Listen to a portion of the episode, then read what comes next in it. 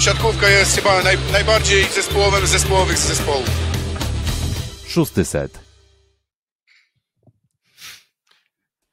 wiecie, tak jak to my, my lubimy sobie nie odmówić kwadransu akademickiego, więc ten kwadrans akademicki mm, musieliście też i wy zaakceptować. 20.45, 11 kwietnia 2023 roku wysłuchacie podcastu 6 set, um, a my po Wielkanocy y, najedzeni żurkiem, sałatką jarzynową um, i co tam jeszcze innymi wiktuałami, wiktuałami które pojawiały się na naszych wielkanocnych stołach. E, my mogliśmy w spokoju e, zjeść sobie przy stołach wielkanocnych z naszymi rodzinami. Nie do końca e, mogli zrobić to wszyscy siatkarze plus ligi, którzy troszeczkę musieli popracować. Sędziowie, siatkarze i część kibiców też nie mogła w pełni skoncentrować się na Wielkanocy i ta siatkówka na pewno nam trochę mm, emocji dawała, ale czy w 100% pozytywnych to o tym porozmawiamy. Ćwierćfinały plus ligi za nami, no i o ćwierćfinałach plus ligi i o paru innych tematach na czasie opowie Wam ze studia w Warszawie Piotr Złoch. Ze studia w Rzeszowie Filip Korfanty, cześć. Ze studia w Warszawie Kuba Lewandowski. Dobrze, że nagrywamy dzisiaj, bo już mogliśmy wrócić do swoich e, miejsc, prawda? W przeciwieństwie do siatkarzy, którzy mogą, nawet niektórzy dzisiaj pewnie wracają jeszcze e, do swoich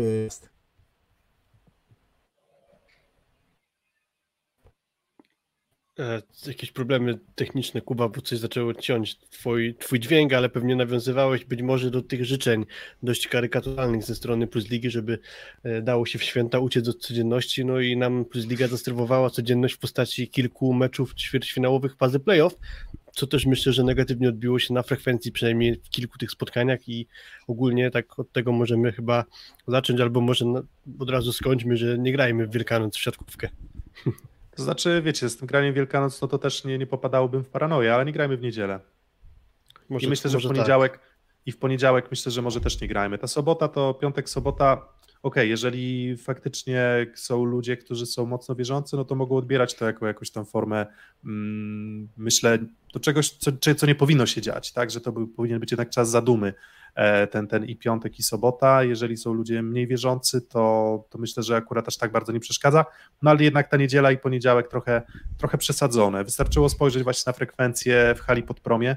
Mm, ćwierćfinały, playoff, rywal może nie wymarzony, może nie największy, ale według oficjalnych danych tam po 1500 osób na podpromiu, które tam nabite mogłoby i pewnie pomieścić 4-5 tysięcy mm, widzów, no ale załóżmy, że nawet jak przyjmiemy te 4000, no to tutaj do kompletu bardzo daleko, do kompletu równie daleko było też, e, chociaż może nie równie daleko, ale też daleko było w zawierciu, bo tam też bilety były wolne do dyspozycji, co też byłoby dziwne, biorąc pod uwagę na, w każdy inny termin, że na ćwierćfinały akurat już myślę, że mm, mobilizacja byłaby ogromna, więc, więc te pustki na trybunach e, były widoczne. E, no i muszę przyznać, że ta forma, którą zaprezentowali nam mm, gracze z miejsc 6-8, o tak, bo piąte miejsce myślę, że wyjmiemy przed nawias, ale jeżeli chodzi o miejsca 6-8, no to taka, taka forma bym powiedział, jakby świeżo od tego stołu wielkanocnego obżartego, obżarci odeszli i ktoś im kazał stać e, na boisku, bo muszę przyznać, że po prostu rozczarowujące były te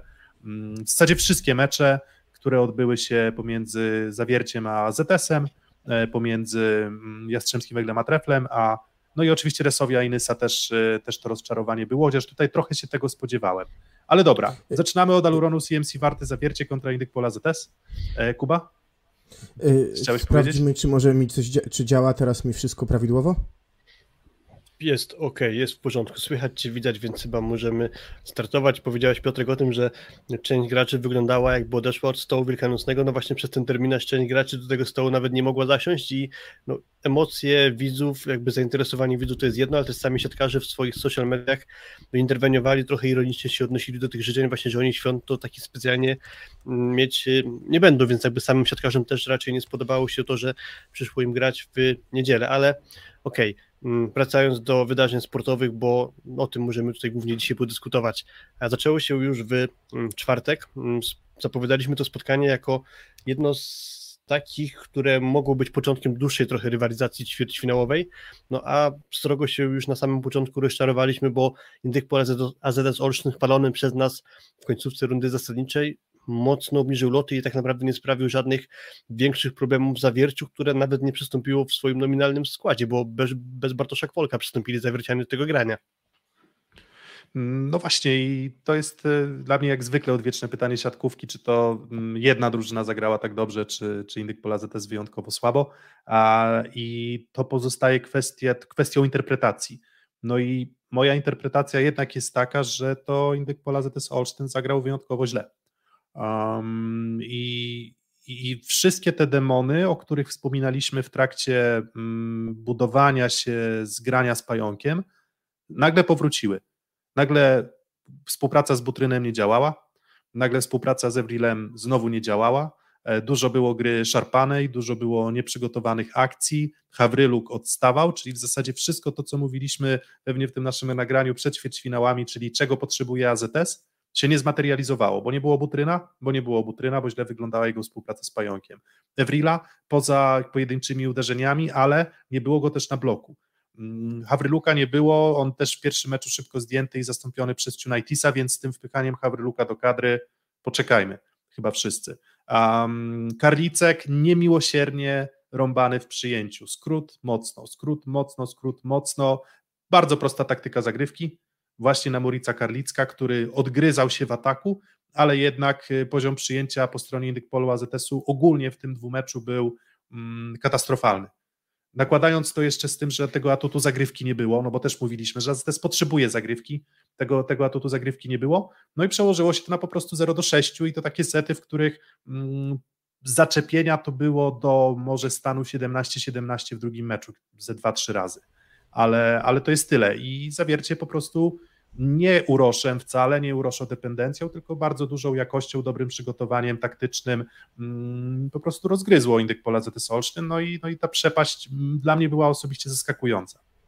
Duża słowo uznania na pewno po stronie zawiercia dla Marcina Walińskiego, bo był moment, kiedy wyglądał bardzo źle, kiedy stracił trzecie miejsce, jakby pozycję trzeciego w zawierciu na rzecz Patryka Łaby. Pamiętacie ten mecz z Bielskiem, kiedy on się niemiłosiernie męczył na Bielsku? I musiał wracać Bartosz Kwolek, ale w momencie, kiedy musiał wejść, zagrał bardzo przyzwoite zawody. Pierwsze MVP może lekko na wyrost, drugim też nie odstawał i to, to pierwsza rzecz. Druga rzecz, bardzo dobry Dawid Konarski, znowu playoffy i on przygotowuje dobrą formę. Trzecie, naprawdę bardzo dobrze wygląda Miguel Tavares. Od zagrywki po granie piłek, quickie do Dawida, to naprawdę musi się podobać. Czwarta rzecz, Reino. Pamiętasz, Filip, jak pytałeś Michała Winierskiego o wybór Szalacha versus Reino? No i tak. chyba wydaje się, że na kluczowe mecze to jednak Reino. Jednak Reino z tymi atutami trochę bardziej defensywnymi yy, zagra w, gra w pierwszym składzie. Jeżeli chodzi o Olsztyn, no to trochę znowu entuzjazmu dał Jankiewicz. Fajna zmiana Jana Króla. No ale to było za mało na dystansie, bo tak jak powiedziałeś, yy, Piotrek Zawiercie zamęczyło zagrywką, ale też efektywnością zagrywki Olsztyn, no bo w drugim meczu ta efektywność była wspaniała, a Olsztyn zagrał w drugim meczu lepiej niż w pierwszym, umówmy się. To, to oczywiście nie była żadna sztuka, zagrał trochę mhm. lepiej, no ale ta efektywność zagrywki była po stronie zawiercia bardzo, bardzo dobra. Mm, chyba wręcz kluczowa bym powiedział, bo to właśnie z przyjęciem chyba najwięcej problemów miał Olsztyn i też być może w efekcie tego zaczęły się nawarstwiać problemy Grzegorza Pająka z rozegraniem.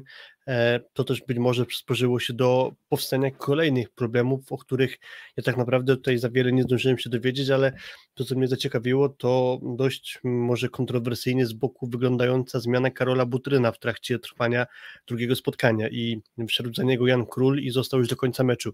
Czy tam przypadkiem nie pojawił się jakiś konflikt w drużynie AZS-u? Piotrek, możesz coś na ten temat więcej powiedzieć? A, to znaczy, wiecie, no z konfliktem e, czy, czy emocjami w drużynie, to jeżeli ci nie idzie, to te, te emocje na pewno krążą negatywne, ale mm, nie chcę jątrzyć, ale faktycznie ponoć nie było do końca tak, że w 100% zadowolony był Karol Butryn ze, ze, ze współpracy z Grzegorzem Pająkiem w tym meczu. I wydaje mi się, że no, że tam trochę, trochę za dużo słów e, padło, mm, jeżeli chodzi o, o Karola Butryna i właśnie stąd też taka decyzja trenerów, że na tego trzeciego seta wyszedł Jan Król. W ogóle te zmiany w tym, tym drugim meczu były niezłe AZS-u, bo, bo myślę, że Lipiński grał spoko, jakby nie, nie, ciężko jest mieć do niego duże zastrzeżenia.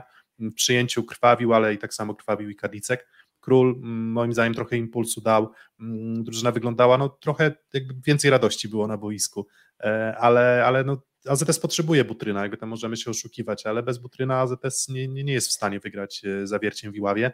Nie, tak myślę przynajmniej, w sensie może, może mnie zaskoczą, e, ale, no ale powiedz... spodziewam się, że, że nie będą w stanie. Natomiast no jakiś tam kwas był, I tak jak, jeszcze tylko skończę Kuba myśl, że tak jak miałem poczucie w mm, praktycznie od przyjścia Grzegorza Pająka, że radości z gry w Indykpolu AZS-ie dużo nie było. I tę radość zobaczyłem w zasadzie tylko w meczu z PGS Krąbełchatów, taką większą. Nie poczucie obowiązku, nie wymęczone akcje, e, nie, e, nie, nie, nie, nie gdzieś tam takie napięcie, stres i, i, i próba składania tego wszystkiego do kupy w trudnej sytuacji, a tylko właśnie po prostu radość z gry i taką świeżość, jaką AZS Tuanigo prezentował, bo fajnie się oglądało już AZS ten na finiszu, chwilę przed kontuzją Tuanigi, tej świeżości, tej, mm, tego zgrania, takiego klimatu, vibe'u nie udało się odtworzyć i w tym meczu z presją jeszcze ogromną, no po prostu wyszło. Wiesz co, oddam Ci jeszcze głos, bo chciałem zapytać Cię, czy myślisz, że w razie, w sytuacji tego dostanie szansę Karol Jankiewicz, no bo czy, czy, czy, czy jednak myśl Javiera Webera była jasna od początku budujemy pająka i on w decydującym momencie, kiedy no, Olsztyn jest pod ścianą, musi zagrać mecz bardzo, bardzo dobry w zawierciu. Mm, pewnie łatwiej będzie z polem zagrywki, no, przepraszam, w Iławie, bo to ich hala, ale czy myślisz, że Feber zdecyduje się na rozrzucenie tego wszystkiego wrócenie do tego pierwotnego schematu gościa, który pracował cały sezon i który dowiózł ważny mecz z Nysą, czy, czy jednak zaczniemy znowu pająkiem, a będzie szybciej ewentualnie zmieniał Weber? Mm, nie, myślę, że myślę, że gramy, gramy pająkiem. Myślę, że gramy pająkiem i też e, trzeba powiedzieć, że pająk parę razy potrafił się odkryć zagrywką, um, gdzieś tam raz czy dwa przypilnował blokiem. Um, to, to są atuty pająka, ale to też nie jest tak, że wejście Jankiewicza zmieniło drastycznie obraz drużyny. I wydaje mi się, że jest wyższy potencjał w Indykpolu AZS-ie Olsztyn niż takie obrywanie sześciu setów w zasadzie bez e, albo z bardzo niewielkim punktem zaczepienia, bo tam mówienie, że tam nie było punktu zaczepienia, no to trochę w tym drugim meczu było. W pierwszym secie, w pierwszym meczu mm, praktycznie w ogóle. No to gdyby to było tak, że Jankiewicz wchodzi i nagle wow, wszyscy zaczynają funkcjonować jak świetna maszynka, to bym powiedział, kurczę, no może Weber, Weber, Weber, Weber, już przyjmijmy Weber. E, może, może spróbuje coś pokombinować, ale nie, myślę, że Grzegorz Pająk, myślę, że w ogóle wyjściowy, wyjściowy skład, no i albo to zażre, albo, albo nie zażre. Nadzieja tak naprawdę i też pytanie do Was, no to chyba nadzieja tylko w Iławie i w zagrywce AZS-u, że, że będą trafiać i, i, że, i, że, i że wyciągną wnioski też, bo moim zdaniem AZS był źle przygotowany taktycznie.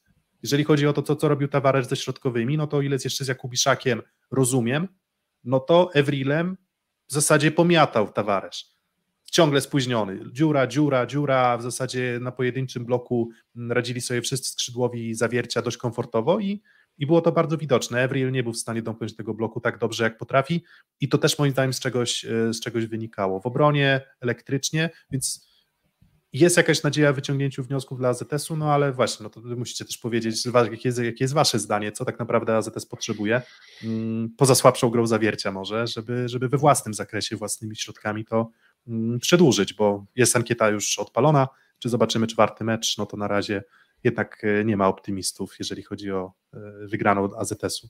Co nie Zagryw, Zagrywka oczywiście, ale też moim zdaniem głównym filarem tej drużyny to jest Karol Butryn, który na te spotkania w Zawierciu nie dojechał i tak też podobnie było w sumie dwa sezony temu, gdzie nie wyszły mu te ćwierćfinałowe mecze przeciwko mm, PGS Krze w barwach E, nie, przeciwko Olsztynowi w barwach Sekoresowi, a w, przeciwko Skrze grał w zeszłym sezonie w Olsztynie było już ok, a teraz znowu nie jest ok, tylko kwestia, czy to jest sprawa sportu, być może, czy też jakby sprawa dziś może trochę pozasportowa.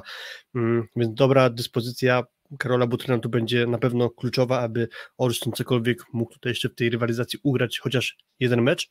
Druga sprawa, zagrywka na pewno we własnej hali może na to będzie można trochę bardziej liczyć, no bo gdyby tak wyszło, że ten konflikt by narastał, jakiś konflikt, może tam już wszystko jest wyjaśnione, nie wiemy, ale gdyby tak wyszło, że Karol Butryn z jakiegoś powodu przez Webera nie zostanie wystawiony, no to okej, okay, Jan Król i Bartek Lipiński weszli w, w tym spotkaniu pierwszym, skończyli w sumie obaj 10 z 16 piłek, ale jak popatrzymy na breaki, obaj w sumie tylko jeden break. I tu można bazować na tym, że mm, do tego mm, chociażby Jana Króla będzie się grało trochę szybciej, może mniej wymagające piłki, ale no, gdzieś ktoś te trudne piłki będzie musiał na siebie mm, wziąć i w domyśle byłby to Karol Butryn, a tu wyszło tak, że niby 10 na 16 w ataku tej dwójki, ale break tylko jeden. No właśnie, a ten, a po stronie zawiercia, no to przecież jeszcze jest, w teorii jest rezerwa z Kwolkiem, ale tak jak Kuba powiedziałeś, chyba nie można do Marcina Walińskiego mieć jakichkolwiek zastrzeżeń. W sensie trudno jest mi sobie wyobrazić, jak dobrze musiałby zagrać Kwolek, żeby jeszcze dołożyć więcej niż dał Waliński w tym dwumeczu, więc nie traktowałbym tego jako jakieś duże osłabienie zawiercia, no bo po prostu udało się to przykryć, przy czym może AZS nie był przygotowany na to, że będzie wariant grania właśnie i taka dystrybucja z Walińskim, jaką zaproponował Tawaresz, może szykowa, może byli lepiej przygotowani na granie z Kwolkiem, też reakcja może, być może ktoś to kiedyś liczył, to, to może będzie w stanie odpowiedzieć, ale osobiście mnie zaciekawiło, ile razy w tym sezonie Dawid Konarski dostał w ataku więcej piłek od Urosza Kowacewicza, zakładając, że Kowacewicz zagrał cały mecz, bo w tym pierwszym spotkaniu tak akurat było, że no Konar dostał najwięcej piłek w ogóle w całym zespole, to też nie jest taka typowa sytuacja w zawierciu, to wręcz można powiedzieć na przestrzeni całego sezonu chyba trochę anomalia, zwłaszcza się cofniemy do samego początku, gdzie Uroż dostawał bardzo dużo piłek względem pozostałych graczy, a tu im bliżej końca sezonu widać, że chyba Tavares trochę ureguluje swoją dystrybucję i tak jak powiedziałeś Kuba, no, na pewno warto pochwalić Portugalczyka. Znaczy myślę, że praca jest duża, bo znamy też Oscara, on bardzo lubi pracować z rozgrywającymi, myślę, że praca jest wykonywana nad Miguelem i może i pewnie procentuje. No, mówmy się, zawiercie dojechało do playoffów, jest bliskie powtórzenia twojego największego sukcesu, czyli wejścia do półfinału, tak? Więc mm, i trochę pewnie planu minimum na ten sezon, więc co trzeba powiedzieć, bo pewnie zaraz Piotrek poprowadzi naszą dyskusję przez pozostałe mecze. Wszystkie drużyny z top 4 po prostu na te playoffy dojechały i to zwiastuje na pewno fajne półfinały. Yy, bo to, co się działo na Pucharze Polski, jeżeli chodzi o grę tej czwórki, no to nie, nie było czymś, co chciało się oglądać, bo było po prostu mało emocjonujące. Te mecze też są emocjonujące na razie, poza parą 4-5. A znaczy, więc ja, ja, się, to... ja, ja, czekam na półfinały. No może, mam nadzieję, że nie będzie tak, bo mamy takie ostatnio wrażenie, prawda, że mało jest też i widzę takich spotkań mięsnych, 3-2, takie jak wiecie, wczoraj Modena Piacenza. Inna sprawa o poziom, że tam dużo, jak wy to powiecie, stacheciarstwa, ale chodzi bardziej, że jest mało takich mięsnych spotkań trochę. No pamiętasz Piotrek, no bolesne spełnienie poprzedniego sezonu 3-2 yy, Bełchatów y, Olsztyn, ale to było spotkanie bardzo mięsne.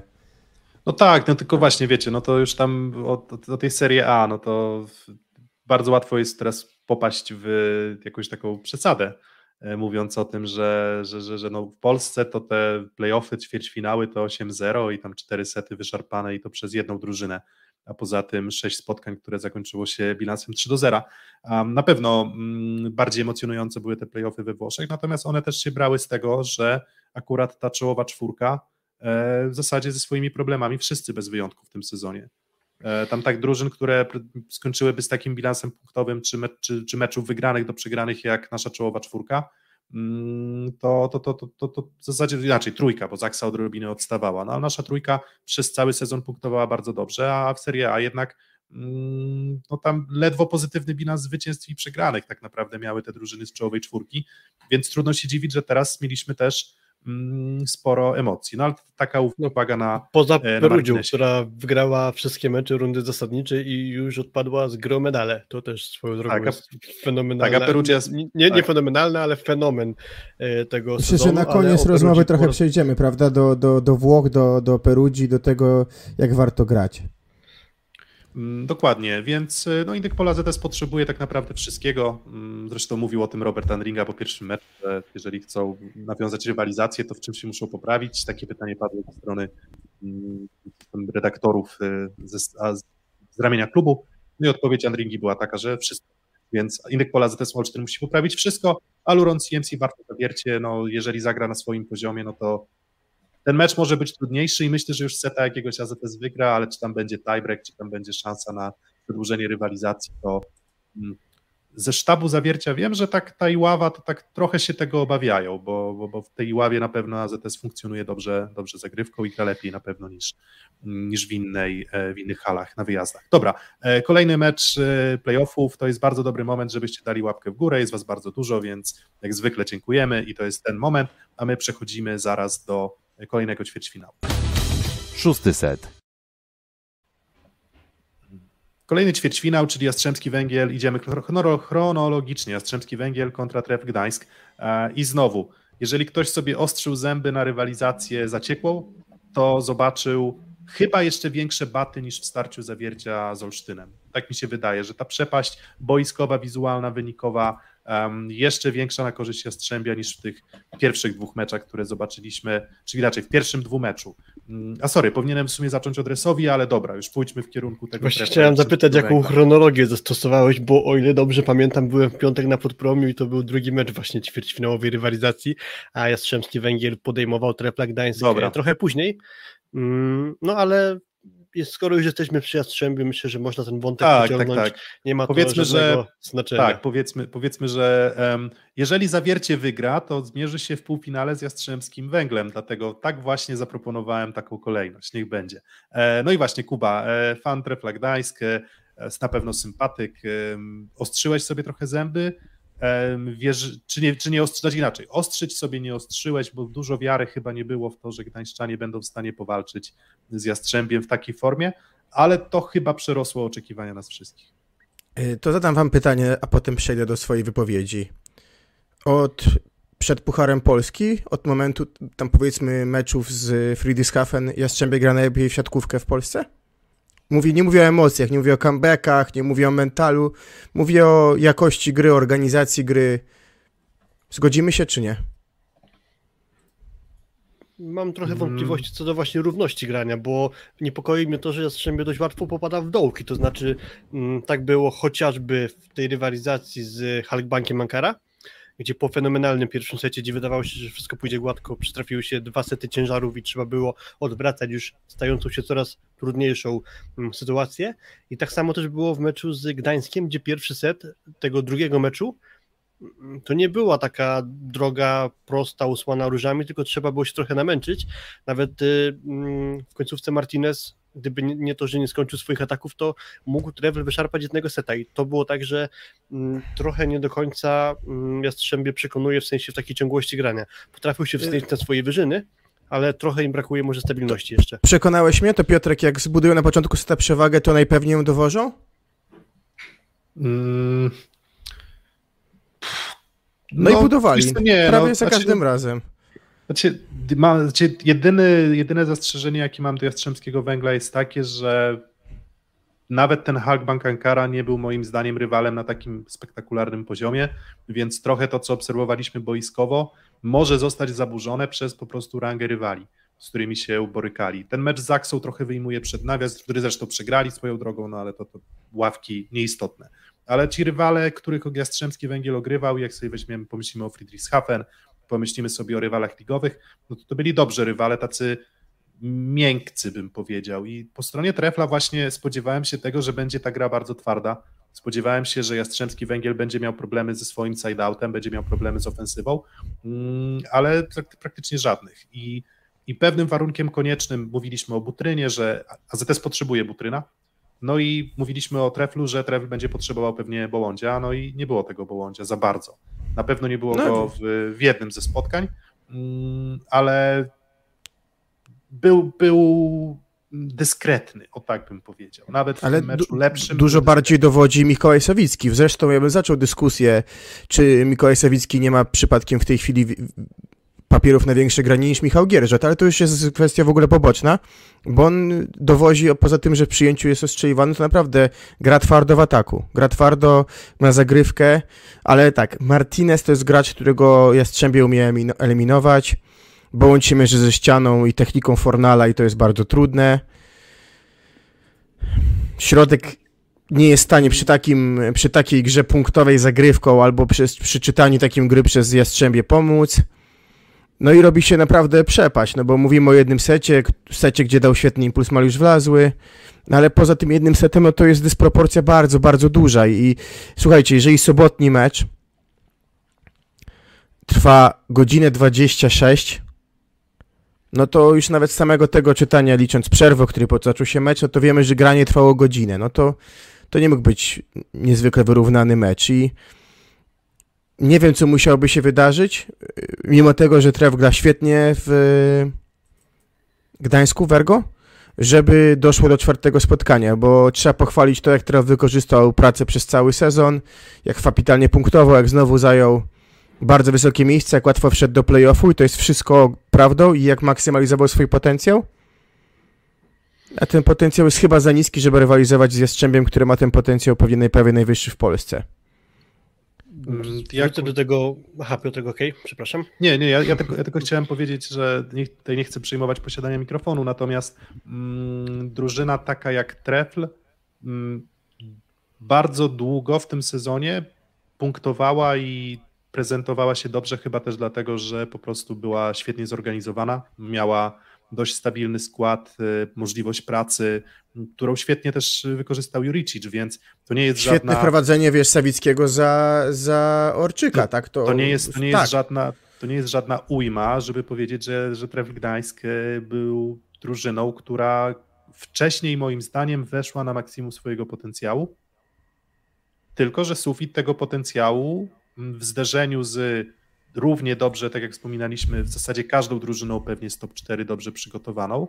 Mm, sufit tego potencjału był taki, że Trefl nie sprostał wyzwaniu i nie wiem, czy to jest też kwestia e, psychiki, może właśnie tego braku doświadczenia, o którym, mm, którym rozmawialiśmy, na które też wskazywaliśmy, że po prostu w, poza kampą to tam sporo, spora część e, tej grupy nie grała o najwyższe cele. Mm, kampa może odrobinę pery, natomiast plus lidze, plus lidze na pewno na takim poziomie takiej, takiej rywalizacji nie grali, a na pewno właśnie skrzydłowi Bołądź, Sawicki, mm, Martinez. E, I w momencie, w którym w playoffach spotkały się drużyny już świetnie przygotowane z top 4, no to nawet jakby Trefl był świetnie przygotowany, a nie wiem czy był, no ale załóżmy, że to był Max Trefla, no to po prostu wchodzimy w aspekt personaliów. No i te personalia Jastrzębski Węgiel ma najzwyczajniej w świecie mocniejsze. No są, są dużo lepszą drużyną od Trefla i dlatego tak się skończyło. I to nie jest ujma dla Trefla, tylko po prostu w playoffach zaczyna się gra dla dorosłych chłopców. No.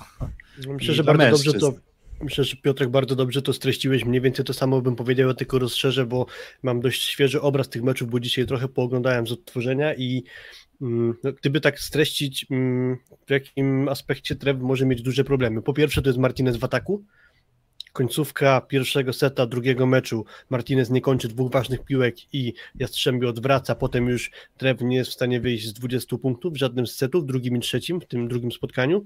W pierwszym spotkaniu nie wyszli z 20 punktów w żadnym.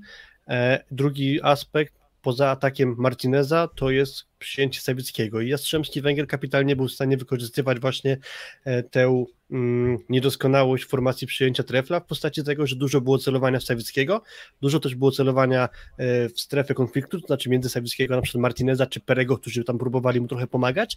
No jak popatrzymy w zbiorcze statystyki, to Mikołaj Sawicki był graczem w tym dwumeczu najczęściej przyjmującym, więc Jastrzębie jakby dobrze wiedziało, gdzie szukać słabości trefla i potrafiło to po prostu dobrze wykorzystać. Trochę nie wyszły do spotkania Bartłomiowi Bołądziowi, to pewno nie były jego dobre mecze mm, tym mm, dwumeczu e, ze Strzębiem, a też wszedł Mariusz Wlazły z ławki i o ile jeszcze skończył ważną kontrę w pierwszym secie tego meczu, to już w mm, kolejnym, drugim secie dał powody wyraźne, żeby wrócił Bołądź na boisko, więc to, że Bołądź grał słabo, to Mariusz Wlazły też nie był w stanie dać mu dobrej zmiany w ataku. Sport jest taką piękną klamrą, że pytałeś Bartka Kwolka o ten blok na Mariuszu Wlazłym chyba z 8 lat temu w Orbicie we Wrocławiu. To podobny zrobił Tomek Fornal na Mariuszu 8 lat temu jako młodzi chłopacy w spale.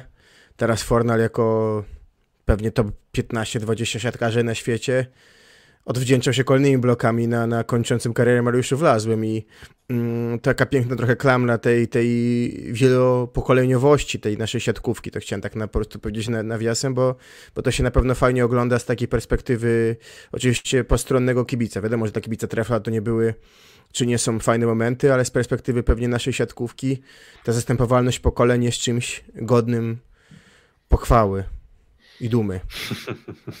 tak duma, tak widzę Kuba, jeszcze wiesz, przyłóż, wiesz, do klaty, wiesz, do, do serducha, wiesz, że to po prostu patriotyzm przez ciebie tutaj przemawia siatkarski.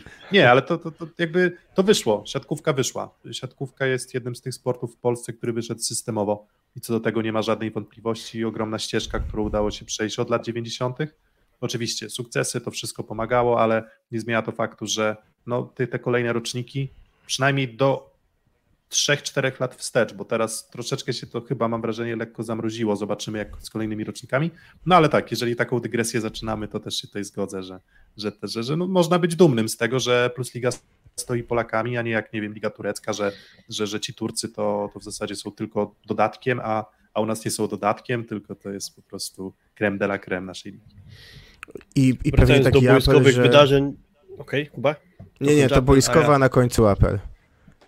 Okej, okay, no to w takim razie jeszcze co do boiska, no to pewnie mm, część osób liczyła, że może e, chiński przyjmujący Zhang będzie w stanie coś więcej pomóc, no i akurat tak się pokładało, że w tym pierwszym meczu Sawicki mocno się męczył w ataku, a wszedł właśnie Zhang na boisko i po kilku piłkach już został zdjęty.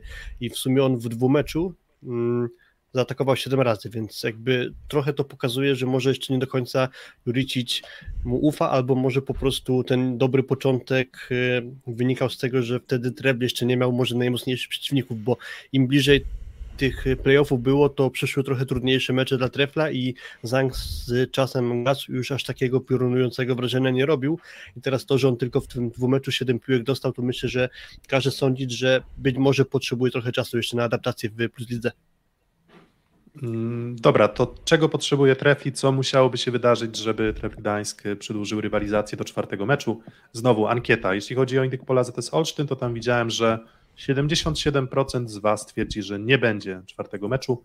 Mm, no i w Ergo Arenie już w środę, bo to tak w środę, jeżeli dobrze pamiętam, tak? Już dzisiaj rano, już dzisiaj rano Jastrzębie jechało.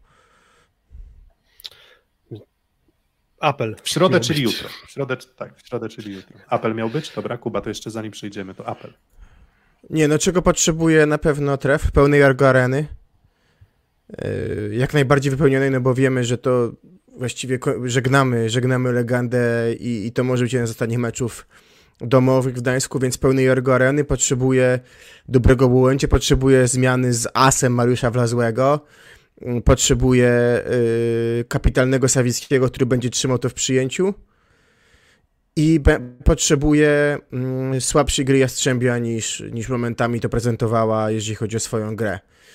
Tref umiał, wygrywając u siebie, wykorzystać taktyczne słabości rywala albo jakoś słabość jednego z zawodników, bo tak było y, z Bołądziem, y, jeżeli, przepraszam, z Bednożem, jeżeli chodzi o Zaksę, tak było, jeżeli chodzi o mecz z Resowią, który oni przegrali, a powalczyli, to była słabość Czebula i wydaje mi się, że muszą wykorzystać słabość bardzo mocno Kleveno i, i zmieniającego go Szymury, jeżeli chcą po wyrównanym meczu to, to, to wygrać. No, y, wchodzą na ten mecz bez presji, mają się bawić siatkówką, więc potrzebują też ryzyka poza tą swoją grą. Potrzebują dużo, dużo ryzyka, czego w tym sezonie tak często nie pokazywali, ale to jest taki moment, żeby dać wszystko z wątroby. Mhm. Nie mógł, mógłby Trev jeszcze może liczyć na jakąś e, słabszą grę Toniottiego, któremu też oprócz tego, że Jastrzębie trochę paluje formą, no to też mam wątpliwości, czy Ben jest w najlepszej formie i to jak często pojawia się emiter w aporti, to też może trochę o tym mówi, bo chociażby ten boomer z Halkbankiem, o czym będziemy później mówić, to w dużej mierze zasługa Fina, że udało się jakoś grę Jastrzębia uspokoić i wygrać tego czwartego seta, a co do właśnie postaci Bena Toniottiego, myślę, że to jest duża rezerwa jeszcze i trochę zjechał z dyspozycją francuski rozgrywający. To, to czas tak. na apel. To, to, to apeluję do, do, do całej społeczności siatkarskiej, szczególnie jeżeli jesteście w Trójmieście lub macie możliwość, o odwiedzenie po prostu Areny w tych najbliższych tygodniach, bo, bo mówię, obejrzeć kogoś, kto zmienił naszą ligę, najlepszego zawodnika przez te 20 lat, to jest ostatnia okazja i myślę, że tak jak w Stanach wiedzą w takich momentach, co trzeba robić, przychodzą wszyscy, wszyscy pamiętacie, robili zdjęcie tego rzutu Lebrona na, na, na, na tą ilość punktów poza właścicielem Nike'a, tak my też pójdźmy masowo. E, no ja starałem się być dostępny jutro, żeby znaleźć się w Gdańsku, niestety e, szefostwo się nie skociło.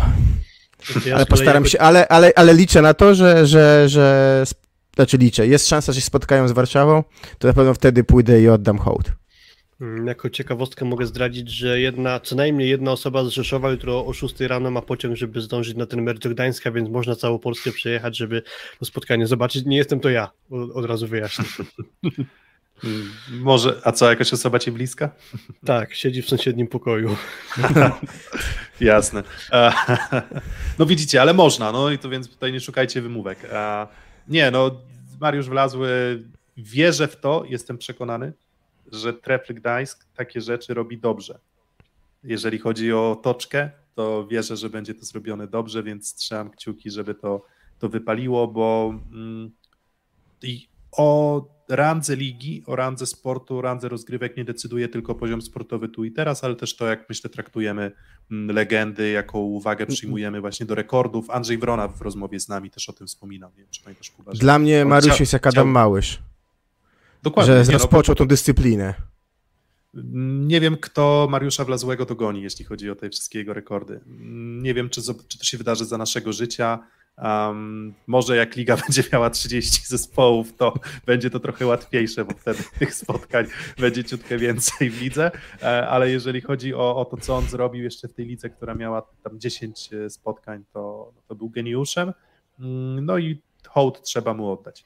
Um, dobra, no to jeszcze z, tak, z mojej perspektywy. Jastrzębski Węgiel po prostu z premedytacją nie popełnia błędów na treflu. Jastrzębski Węgiel tych błędów nie popełnia, nie popełnia ich na zagrywce, mm, tylko jakieś ogromne rozregulowanie mm, musiałoby spowodować, żeby tref znalazł punkt zaczepienia, bo jeżeli Jastrzębski Węgiel zagra nawet odrobinkę słabiej niż to, co pokazał w pierwszym, pierwszych dwóch meczach, a tref zagra dużo lepiej, no to nawet, to nawet w takiej sytuacji Jastrzębski Węgiel moim zdaniem będzie, e, będzie faworytem mm, też trzeciego meczu, więc, więc tak to widzę.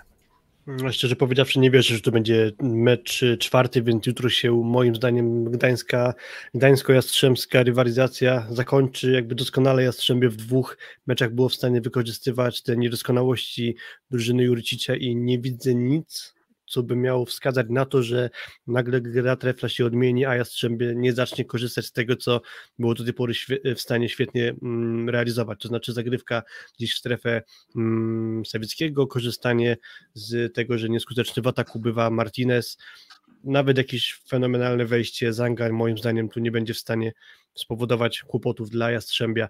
Może jakieś sety urwą, ale spotkania ja nie wierzę. Mm, no i co? No to przechodzimy do kolejnego meczu, czyli tym razem wracamy y, do drugiej części drabinki, e, czyli do tej części drabinki, w której będzie Saseko Rysowia Rzeszów, mm, Stalnysa, Zaksa i Projekt Warszawa. No ale zaczniemy najpierw od meczu Aseko Rysowia Rzeszów kontra PSG Stalnysa. Dziękujemy Krystianowi Krystianowi, żebym nie pomylił imienia, Krystianowi Majkowskiemu za wsparcie. Dzięki za pozdrowienia. Też możecie to wsparcie nam udzielić e, finansowe w postaci czy naklejek, czy, czy, czy, czy, czy, czy takich tam drobnych patronajtowych, pseudopatronajtowych e, rzeczy, które nam oferuje YouTube. Więc myślę, że zaraz link się pojawi na naszym czacie. A tymczasem przechodzimy do mm, meczu Aseko Rzeszów kontra PSG Stalnysa. Szósty set. A Sekorecowia Rzeszów też 6 do 0.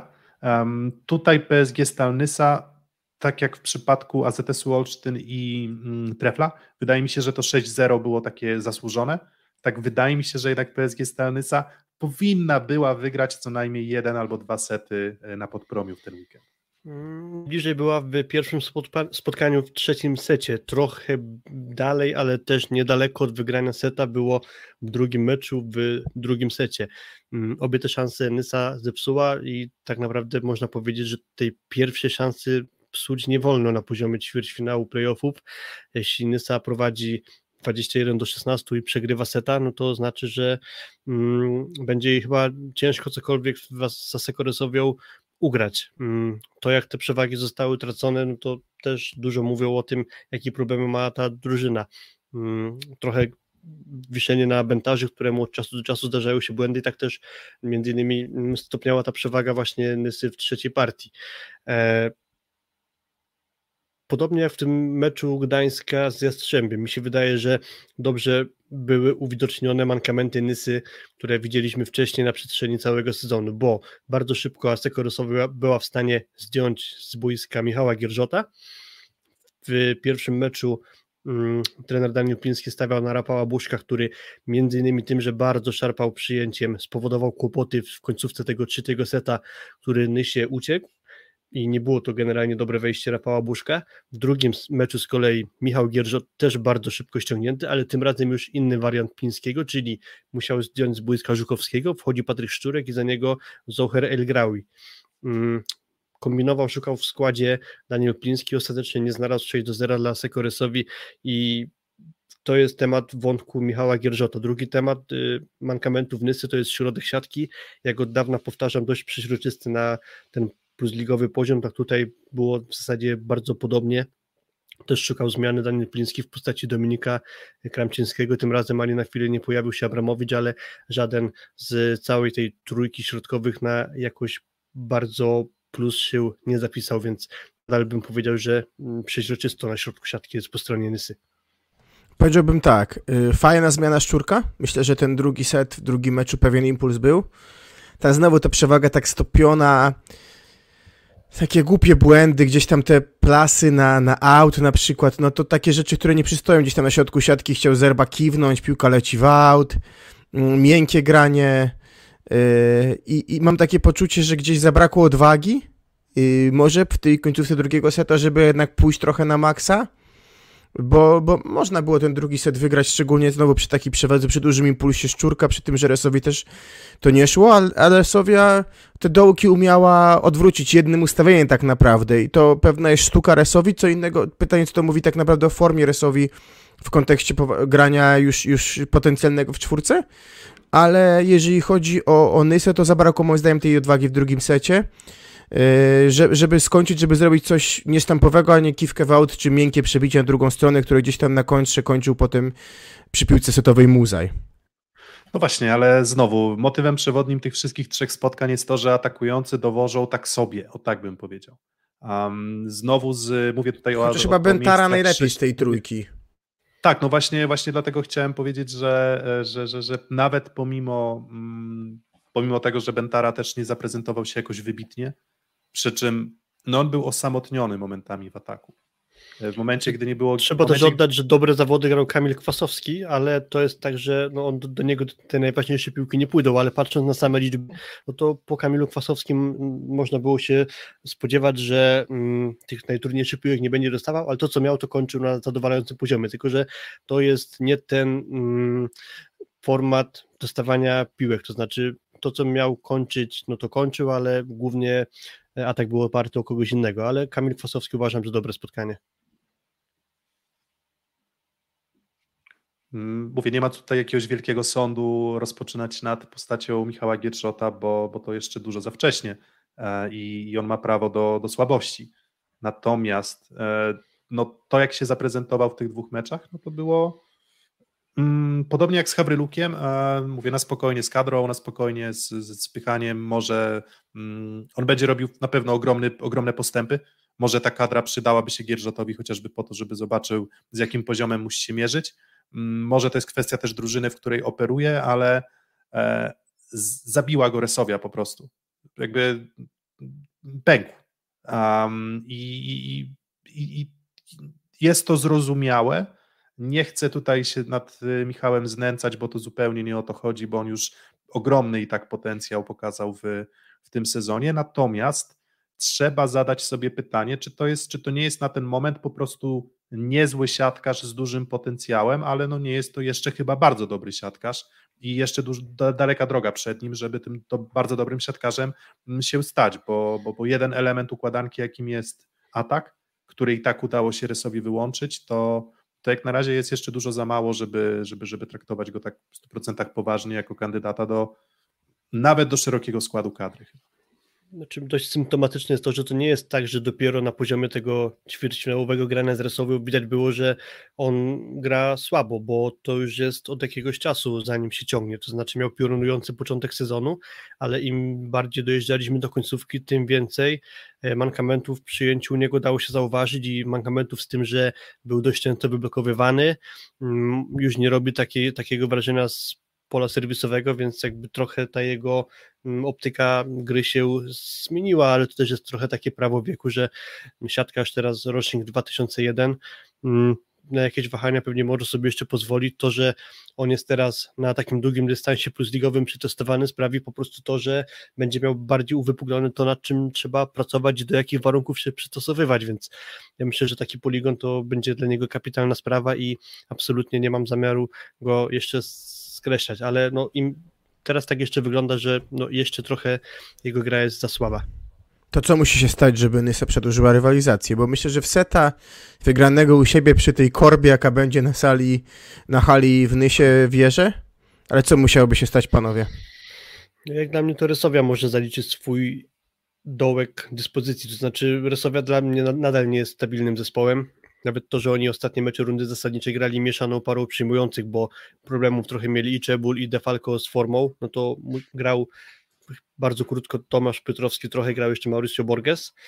I teraz też w tym meczu z Nysą Mauricio pojawiał się na boisku, no to Resowia dla mnie trochę straciła stabilności w końcówce sezonu i tu może się właśnie wydarzyć coś, co mm, sprawi, że Nysa jakiegoś seta będzie w stanie urwać w mecz. Nie chce mi się wierzyć, ale ale z tej całej czwórki wygranych, poza tym, że Zaksa była bardzo zmęczona, no taką wyglądała i miała prawo, no to Resowia wyglądała mi najmniej stabilnie. Jastrzębie i, e, mhm. i, i, i Zawiercie miało chyba najłatwiej, a Resowia najwięcej po swojej stronie mankamentów w pokazała. Nie, że grała źle, ale mhm. względnie słabo. Mhm, mhm.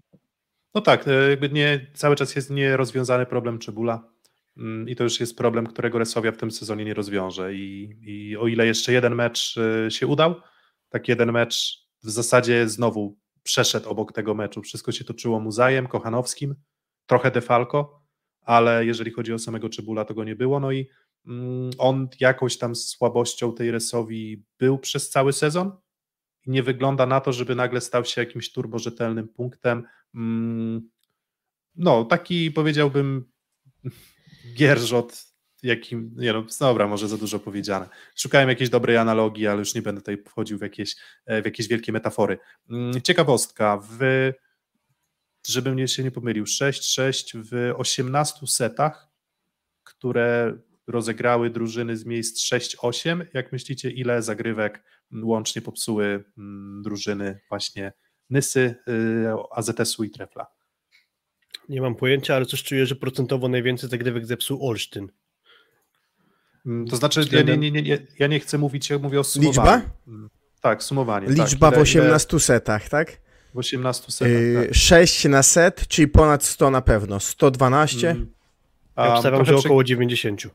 Przegiął, no mniej więcej po środku, czyli tutaj mądrość tłumu. 97 zagrywek, czyli tam 5,4 średnio psute, a biorąc pod uwagę, że tych zagrywek wykonanych było mniej, bo po prostu siłą rzeczy, przez, gdy się przegrywa do 12, to się zagrywa rzadziej, no to jakość zagrywki zaprezentowanej, wszyscy zawsze mówimy, że jeżeli chcesz skubnąć rywala z góry, to musisz tę zagrywkę mieć. Tutaj nie wiem, czy to kwestia własnej hali, czy, czy czego, ale żadna z drużyn z tref jeszcze coś tam czasem. Ale jeżeli chodzi o, o Nysę, jeżeli chodzi o AZS, to ogromna liczba błędów i w zasadzie żadnego pożytku z zagrywki, więc zobaczymy, czy to się odwróci na własnej hali. No bo też jest trochę tak, że mm, akurat Resowie można skubnąć zagrywką. Nie wiem, nie mam przekonania, czy Jastrzębski Węgiel jest tak podatny na, na mocną zagrywkę, chociaż na przykład Halkbank potrafił bardzo dużo smrodu narobić w przyjęciu Jastrzębiu. Mm, myślę, że zawiercie dobrze przyjmuje, a może nawet bardzo dobrze. Jeżeli chodzi w ogóle o statystykę, to chyba najlepiej zagrywkę atakującą przyjmują widzę, mm, więc y, no ale właśnie, to się wszystko może odrobinę odwrócić w tych meczach wyjazdowych, tylko że nie wiem, jak bardzo musiałoby się odwrócić, żeby, e, żebyśmy zobaczyli mecz numer 4, ale myślę, że mecz numer 4 możemy zobaczyć w starciu Zaksy z projektem Warszawa. Szósty set. 3 do 2, 3 do 2. No i tak znowu to jest. Gdybym powiedział, że to jest frajerska porażka, jeżeli powiem, że to jest frajerska porażka, to nie oznacza to, że zawodnicy projektu są frajerami, ale jeżeli ma się 2 do 1 i 18-13 w czwartym secie z Zaksą, to nie możesz tego nie domknąć. I pewnie się zastanowimy nad tym, czy to jest znowu legendarna mentalność Zaksy, już legendarna, już można tak ją opisać, czy po prostu drżą nóżki i ręce, bo możesz zrobić coś wielkiego na wyjeździe w Kędzierzynie, ale nie możesz przy niezłym przyjęciu zaklinować się w, na 6 punktów w ustawieniu. No nie możesz, nie możesz tego zrobić, nawet jak zagrywa wiadomo kto. A to nie było niezłe czy, przyjęcie. Czy część piłek była niezła? Ale część piłek Marcina Janusza, te zagrywki, one robią popuchu rywali. One są niestandardowe. Ni to skrót, ni to długa zagrywka, gdzieś tam w strefie konfliktu między środkowym a przyjmującymi. I ona tak latała, nawet jeżeli była bliżej siatki niż, nie wiem, 5 metra czy 4, to nie była na środku siatki. Y, Zaksa umiała w tym momencie kluczowym wykorzystać kontry, bo to też jest duża sztuka, umówmy się, tak? Jedna rzecz to, że obronisz, tak? Ale druga rzecz, tam dwie piłki sytuacyjne świetnie wystawił Smith, raz skończył przez blok Kaczmarek, raz zaatakował po skosie Śliwka i to nakręciło. Tam widać było, jak Olek Śliwka taki dał sygnał całej hali Azoty, już bardziej wypełnionej, bo to poniedziałek, y, do, do ataku i y, blokował Super Żaliński przycięli się, Tilly był z przodu i, i tam był chyba Weber w drugiej linii. Nie było Szarpuka, do którego można było zagrać, który akurat w rewanżu poza pierwszym setem zagrał dobrze. Ale może chronologicznie, jeżeli pozwolisz Piotrek, tylko bym przy, przy, lekko wątek przeszedł taki, że pierwszy mecz raczej znaczy Zaksa miał go pod kontrolą, nawet jeżeli tam na 2-2 doszedł projekt, no to, to czuć było na początku tej breka, że pewnie jednak to Zaksa jest tego dnia zespołem lepszym i, i to myślę, że tutaj niezły mecz jednak ze wskazaniem na Zaksy, ale potem czuć było w drugim meczu po Zaksie lekko no mniejszą fizyczność, tak? Gdzieś tam trochę klepania, trochę Szodzi był łapany. Szodzi, który gra świetne ostatnie tygodnie i myślę, że był łapany też dlatego, że był trochę zmęczony, tak? Świetnie grał Wojtaszek po drugiej stronie, trzymał przez długi czas Weber i Weber, który w ogóle na tle Rychlickiego to wygląda jak profesor na tle Zaksy. Przecież o, tak jak Rychlickiego tam Bednosz zniszczył blokiem, tak no jednak Weber, okej, okay, pewnie nie był głównym targetem Zaksy, bo pewnie głównym był Szalpuk, no ale trzymał tą prostą, walił przed siebie, znaczy przed siebie, walił ile dała fabryka, u niego może dużo i to było bardzo długo skuteczne.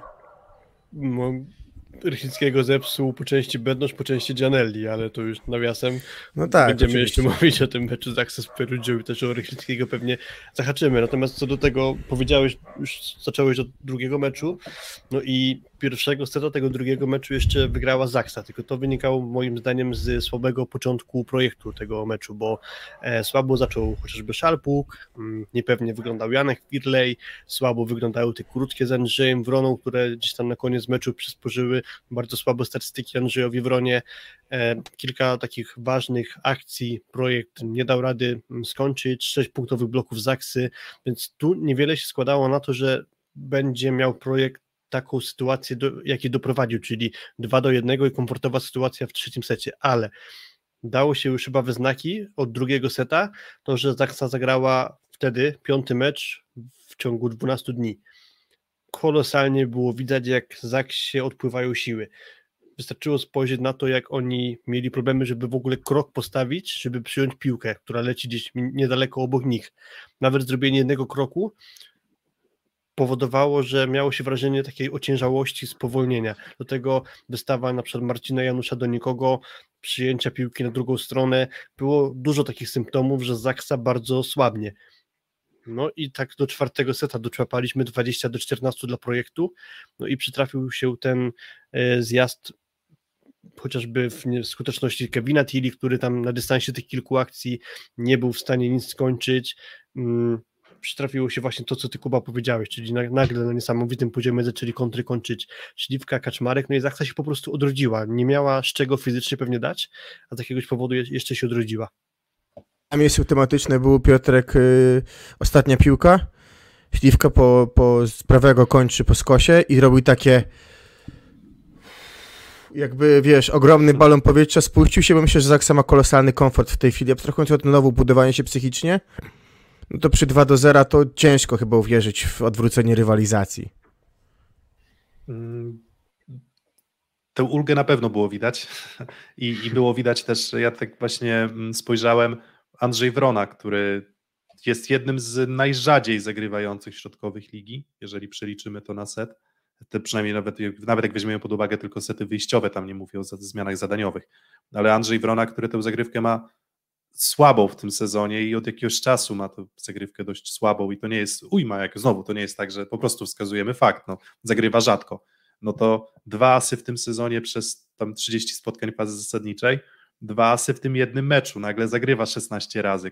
Kuba Kowalczyk, który ma fajną zagrywkę, ale też nagle serią chyba 3 czy 4 punkty robi i to nie bardzo mocnymi zagrywkami, tylko trochę skróconymi zagrywkami, które mm, w normalnych sytuacjach z normalnym przygotowaniem i e, z, na nie takich sztywnych nogach, Zaksa myślę, że jednak by to z uśmiechem na ustach przyjęła, a tutaj krwawie, krwawił okropnie, na przykład Bartosz Bednosz, tak, który w tym pierwszym meczu zagrał fantastycznie, w drugim meczu zagrał już źle. No i tutaj właśnie wspominana na czacie zmiana Wojtka Żalińskiego.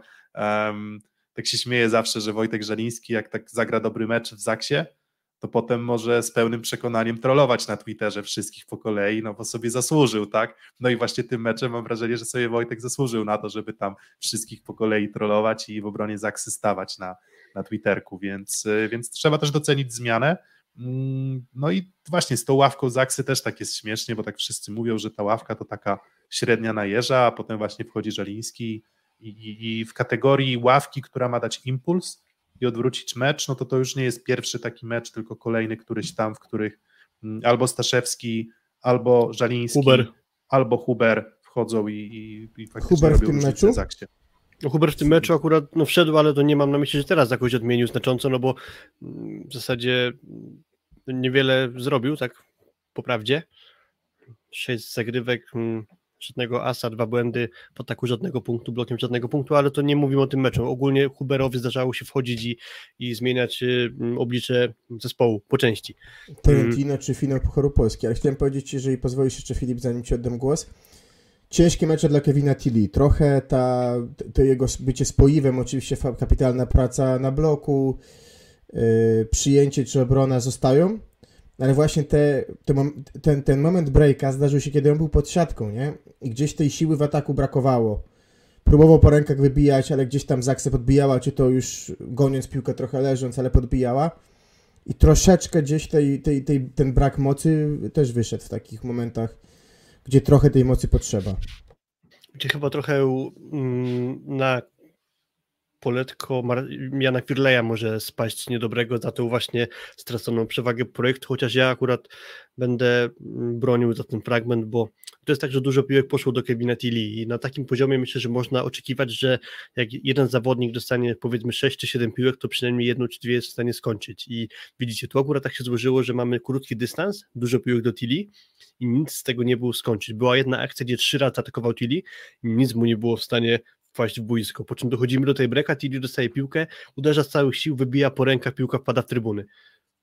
Czyli na 7 akcji, jakby tę jedną piłkę skończył akurat w tamtym secie, a nie w tej breku, no to pewnie byłoby po wszystkim, byłoby jeden do jednego w rywalizacji i niewiele by można było mówić o tym, że Zachce jakąś wielką przewagę po raz kolejny odwróciła. No, czasem to jest po prostu kwestia moim zdaniem pecha. Wiesz co, ale to przypomniało mi bliźniaczo, drugi set w Trento, wiesz, rozpędzone Trentino grające świetny mecz, tak samo się zacięło tam, tylko wtedy Bertoli tam próbował każdego. No tutaj też w sumie właściwie próbował każdego, tak, bo chyba też zagrał Janek na środek, grał też do Webera, no i grał do Tilly. No i Fakt takie jest taki, że to jest kłopotliwe ustawienie projektu, bo mieliśmy e, Webera w drugiej linii, Tilly w pierwszej i Szalpuk w drugiej. Ale mówiąc I to twój cytat o, o Janku, to klasyk powiedziałby Kotorowskiego wini był najmniej. No właśnie, ale tak nawet jakbyśmy prześledzili, bo tak e, mam tutaj te akcje po kolei. Patrzę po Volley Station, jakby po, po, po tym, jak przebiegał, przebiegał mecz. 15-20 e, Kowalczyk zagrywa i robi przejście Kaczmarek. Dalej. Pozytywne przyjęcie Szalpuka, Firley do Tiri nie kończy. Firley do Tiri nie kończy. Firley do Tiri nie kończy, kontra Śliwki, punkt. Dalej. Przyjęcie negatywne Szalpuka, Firley wystawia sytuacyjnie do Webera, Weber zostaje Weber jest z drugiej linii. Tak, Weber jest z drugiej linii i zostaje, zostaje zablokowany. Potem znowu dobre przyjęcie według Volley Station Tilly, Firley znowu daje do Tilly, Tilly znowu nie kończy, kontra do Kaczmarka, e, znowu Zaksa. Znowu pozytywnie, tak, potem znowu, potem znowu dostaje pozytywne przyjęcie od Tilly'ego Firley, zagrywa do Wrony, i co? No to próbuje. Spróbował Webera, bo musiał pewnie sytuacyjnie. Spróbował Tilly wielokrotnie. Nie działa. Potem znowu przyjmuje Tilly. Firley znowu trochę wymuszona wystawa do Webera.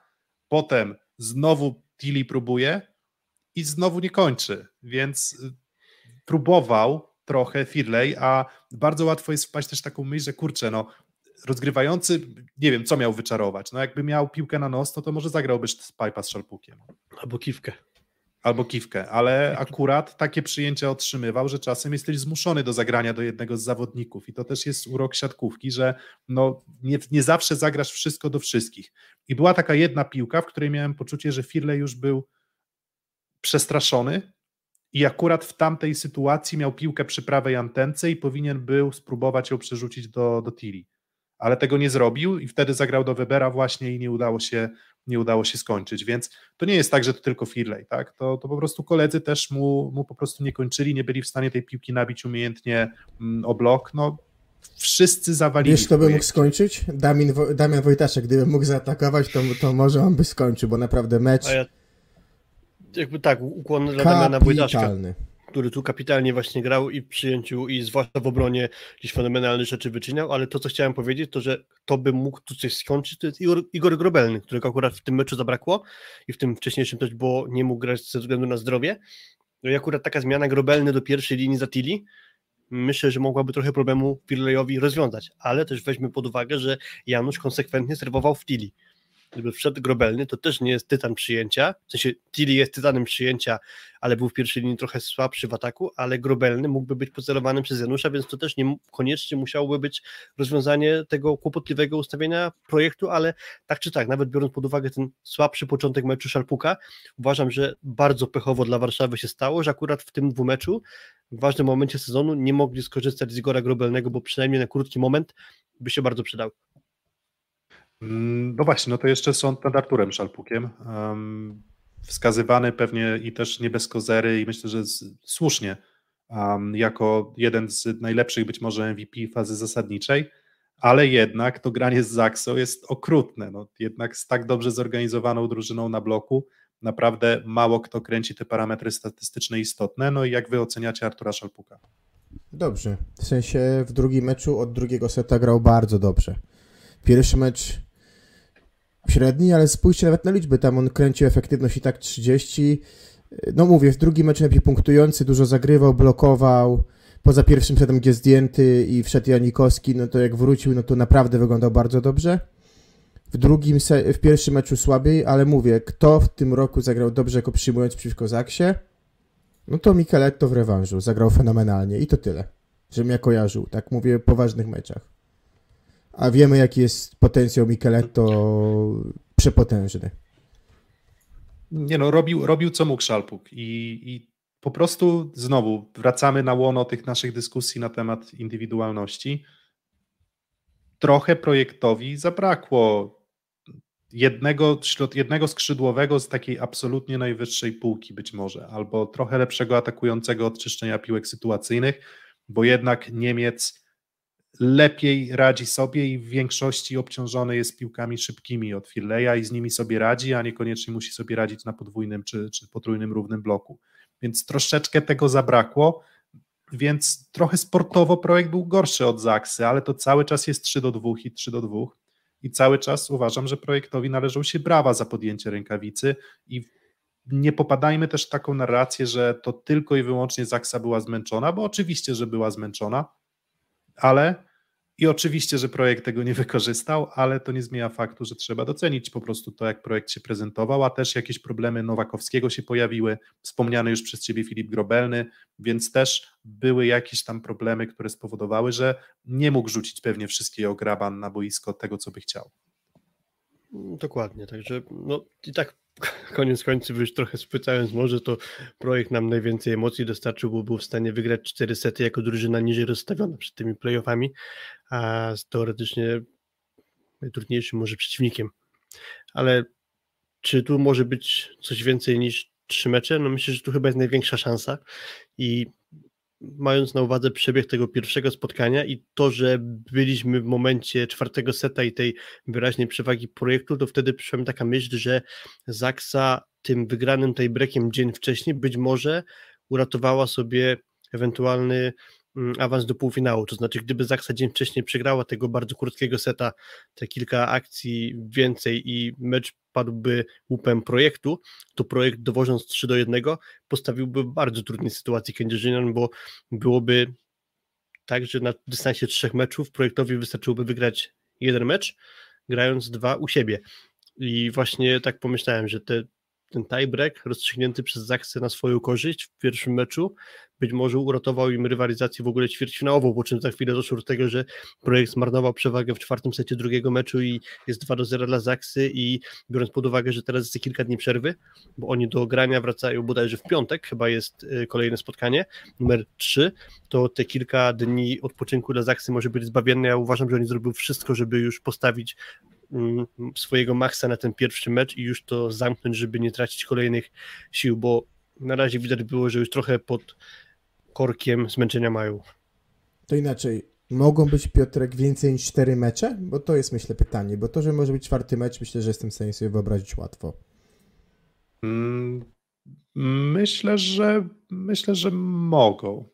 W sensie mm, ten, uważam, że ten pierwszy mecz mm, był reprezentatywny, o tak bym powiedział. Ten drugi mecz był wyszarpany z wątroby dała Zaksa i, i to spowodowało, że, że, że, że 3 do 2 i wywieźli te dwa zwycięstwa. Natomiast jeżeli Nowakowski się odrobinę podleczy, jeżeli będzie jakaś alternatywa w postaci Grobelnego, jeżeli będzie możliwość zmiany, jeżeli będzie własna hala, um, to, to wydaje mi się, że nie widzę powodu, dla którego projekt nie miałby wygrać mm, dwóch spotkań, ale jednak gdyby miał typować, no to jedno z tych dwóch spotkań może wygrać, czyli to trzecie załóżmy, że projekt wygra, ale, ale w czwartym już już Zaksa, mm, Zaksa wygra. Też mieliśmy takie dyskusje kuluarowe na temat tej, tej, tej e, magii Zaksy. No i na pewno magią Zaksy jest to, że w końcówkach, w każdym ustawieniu, bo w zasadzie jako kompletna drużyna w każdym ustawieniu może zrobić breakpointa i to też pozwala im te, te kluczowe mecze i kluczowe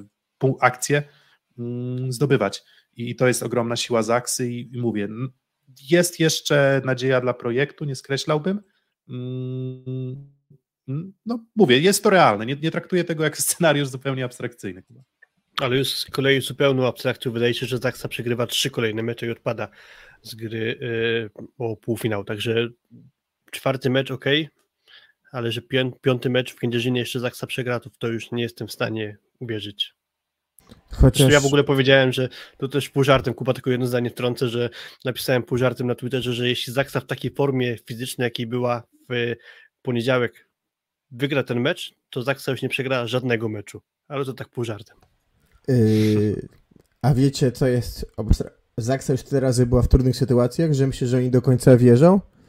A jest taki słynny youtuber, który kiedyś powiedział o tym, czym jest wiara. Ja nie będę tego mówił na wizji, bo to jest pewnie słowo nie, niezbyt parlamentarne, ale jak chcecie posłuchać Parisa Platynowa o tym, czym jest wiara w grze, to, to zachęcam. Czyli mówisz, że to, mówisz, że to ten, ten Paris Platinow, który został puszczony zawodnikom Stali Mielec i którzy od tego momentu nie przegrali jeszcze w Ekstraklasie ani jednego meczu.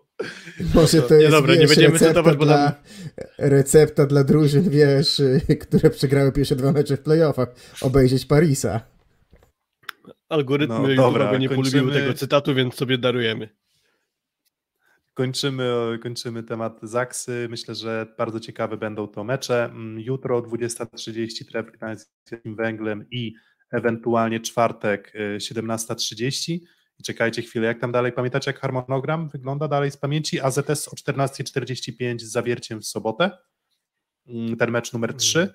Um, projekt z Zaksą o 20.30 w piątek i Nysa z Rysowią o 17.30 w piątek, więc taki, taki harmonogram nas czeka. Ewentualne czwarte mecze, no to czwartek um, o 17.30 Tref zagra z Jastrzębiem, um, o 14.45 w niedzielę AZS z Zawierciem, no i o 20.30 projekt z Zaksą, ten czwarty mecz w sobotę i o 17.30 PSG Stalny Sazy Aseko Resowio, Resowią Rzeszów. Aseko Resowią Rzeszów. Mm. Dobra. Może się okazać, Więc jak ktoś to... z Olsztynem zaczęło rywalizację najwcześniej, a skończył najpóźniej, to znaczy trzeci przegrany mecz e, Olsztyna z Zawierciem zakończy nam ćwierćfinały i to będzie w sobotę. Mm, dobra, i tyle o tych ćwierćfinałach plus ligi, no to jeszcze jak już tak pośmieliśmy, no to mm, trochę o kuriozalnej sytuacji, jaką jest porażka mm, Perucci w ćwierćfinale Ligi Włoskiej. Szósty set.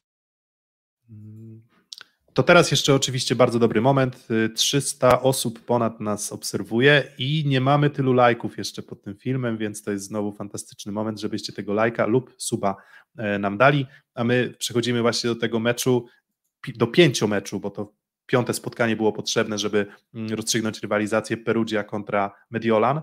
No i Perugia wygrywa 22 mecze w fazie zasadniczej, zdobywa Superpuchar Włoch, odpada po drodze z Zaksą, ale wszyscy myślą, nie no, w ćwierćfinale z Mediolanem to już chyba im się uda. No i się nie udało. I, no i trochę kuriozalna sytuacja, bo chyba ty Filip sprawdzałeś ile razy to się wydarzyło mm, w lidze włoskiej, żeby jedynka odpadła z ósmą drużyną.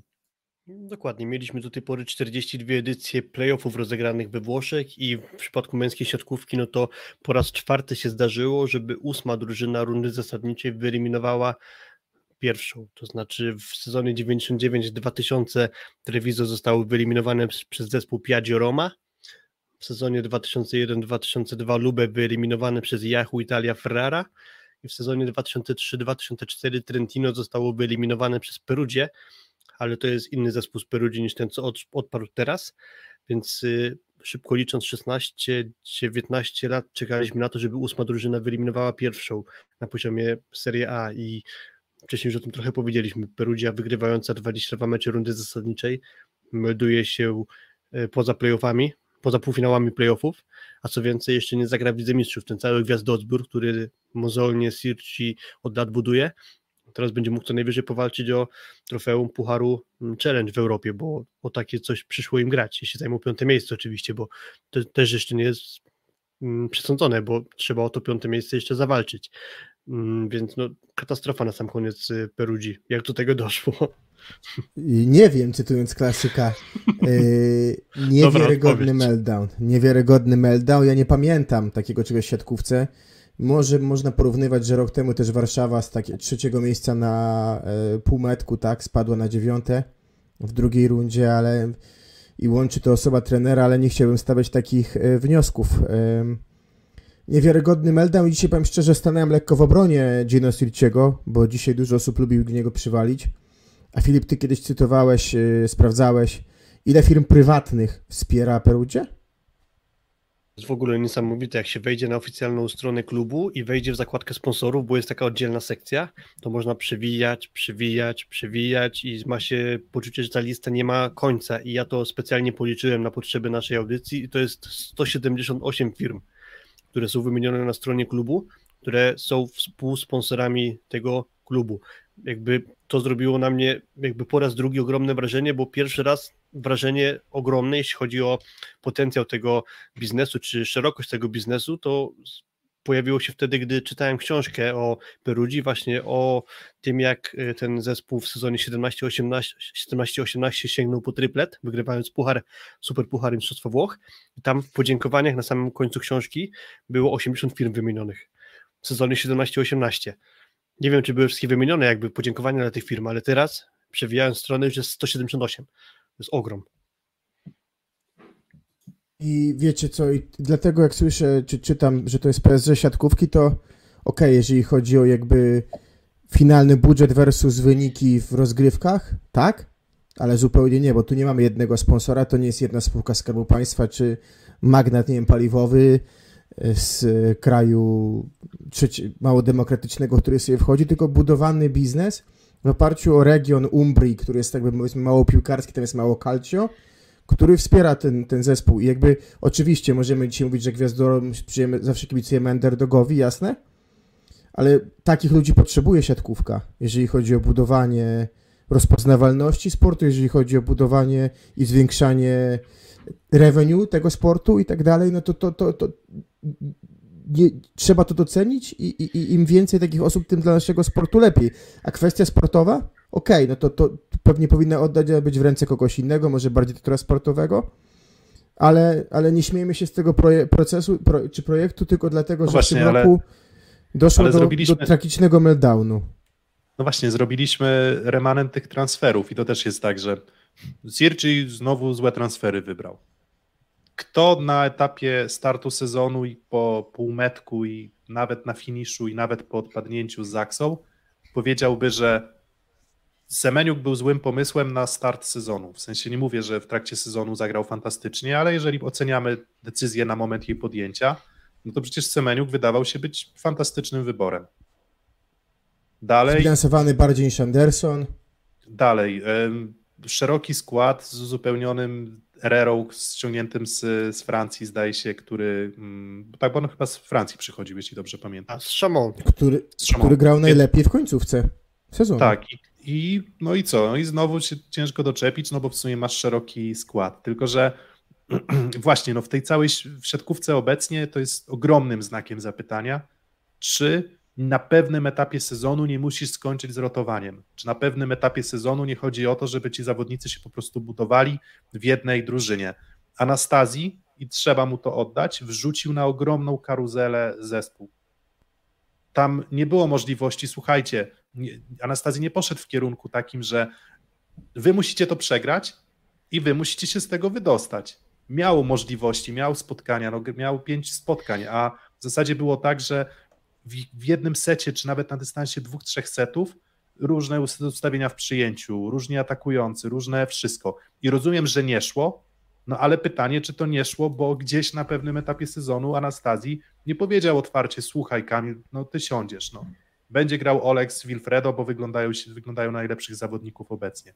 Wierzę w to ustawienie i, i, i tyle. I co? No to Semeniuk by uszanował, to myślę, że bez specjalnego problemu. A tutaj gra, nie gra, gra Płotnicki, gra Leon. Wspominaliśmy o tym jako o atucie, a nagle się okazuje, że ani z tego jakaś świeżość i przygotowanie fizyczne nie wyszło, ani jakieś, nie wiem, zgranie czy posiadanie wszystkich zawodników pod prądem.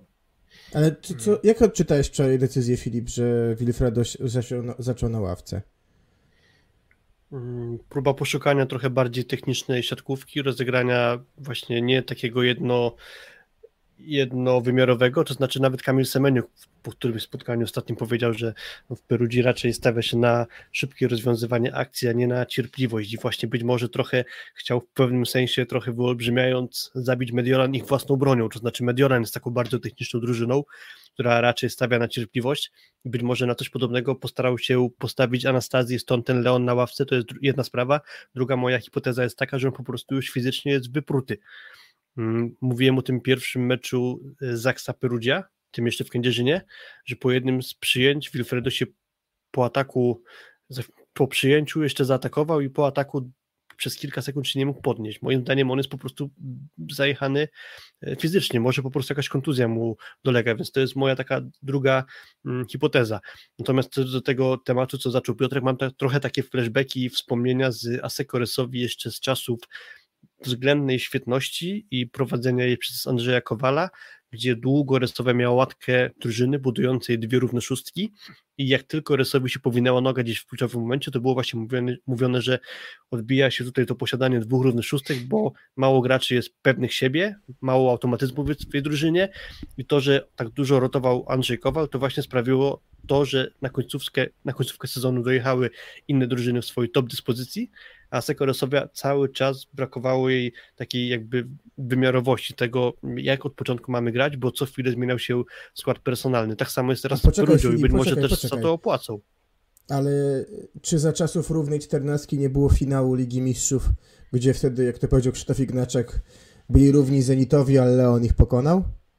Wtedy nie, no była, to, to nie tak, że Rosowia przegrywała wszystko z góry na dół, ale Peruzja też teraz wszystkiego z góry na dół nie przegrała, bo też chciałem nawiązać do słów Sirczego z wczoraj, pod, jakby chwilę po tej porażce z Medioranem i z odpadnięcia z mistrzostw Włoch z gry o medale konkretnie, bo to Sirci jakby chyba zapytany o podsumowanie sezonu, powiedział, że to nie jest taka totalna katastrofa, bo po pierwsze mają super puchara, po drugie, to też nie jest takie oczywiste, bo Zenit Kazan się bardzo długo starał i tylko raz wygrał klubowe Mistrzostwo Świata w ostatnim sezonie Leona, mm, no Perugia wygrała klubowe Mistrzostwo Świata, więc to też nie jest tak, że oni kończą sezon bez żadnego mm, trofeum, więc jakby Sirci podsumował, że mają ten super puchar i są klubowymi mistrzami świata.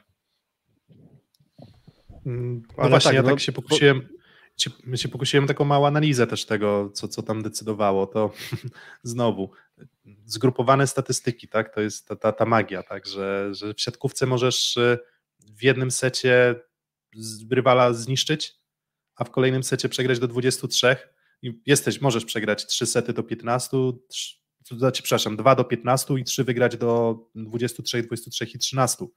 mm, i, i potem wszystko będzie statystycznie wyglądało gorzej bądź lepiej, w zależności od tego, po której stronie, po której stronie układanki będziesz. Natomiast mm, w wygrywanych przez Perugię setach tej rywalizacji Perugia dominowała ogromnie. Efektywność ataku gigantyczna, sety, asy na set y, dwa, trzy bloki na, na set, w zasadzie bez wyjątku mm, w dowolnym parametr sobie wybierasz, to Perugia wyglądała lepiej. Ale w tych momentach, w których przestawało żreć i to zazwyczaj wynikało z presji na zagrywce Mediolanu, mm, nagle ogromna ilość błędów popełnianych własnych przez, y, przez zawodników Perugii. Mm, przyjęcie paradoksalnie nawet nie, nie, nie takie dużo słabsze, ale ogromna liczba błędów własnych. I, no i to każe nasuwać, w sensie jeżeli to byłoby tak, że grasz słabo non-stop, no to tak sobie myślę, kurczę, to może dałoby radę wtedy to wytłumaczyć tylko i wyłącznie względami przewagi, nie wiem, czy, czy słabości fizycznej a Perugia potrafiła na przykład czwarty set w meczu wygrać w taki sposób, że zdemolowała ten Mediolan, więc coś ewidentnie w tych głowach nie się działo. Tak jak wyglądał Kamil Semeniuk w decydującym meczu, to było mm, bardzo złe. Nie chcę używać jakichś tam gorszych słów czy, czy określeń jeszcze bardziej dołujących, ale ta miękkość w tych kluczowych momentach, gdzie próbował jakimiś takimi drapami mm, przebijać Kamil piłkę i może, może zmuszał go do tego Gianelli, ale tam był strach po prostu. Perugia była przestraszona i, i, i ten strach i brak pewności siebie ogromny wpływ miał na pewno na poczynania Perugii. Nie chodzi wcale o klasę sportową tych graczy. Y, Filip, pamiętasz, y, relacjonowałeś nam y, czwarty mecz w Mediolanie i tam przy 2 do 2 Y, było 6 do 3 w tej breku, bo Wilfredo zrobił 3 asy pod rząd, prawda? I mówiłeś, nie, no już to łyknie Perudzie. 5 do 3 na Perudzie było po 3 asach Leona z rzędu, tak. A my tobie pisaliśmy, że nie, nie, raczej przegra. I ta słabość mentalna, te, każda równa końcówka Perudzi była w plecy.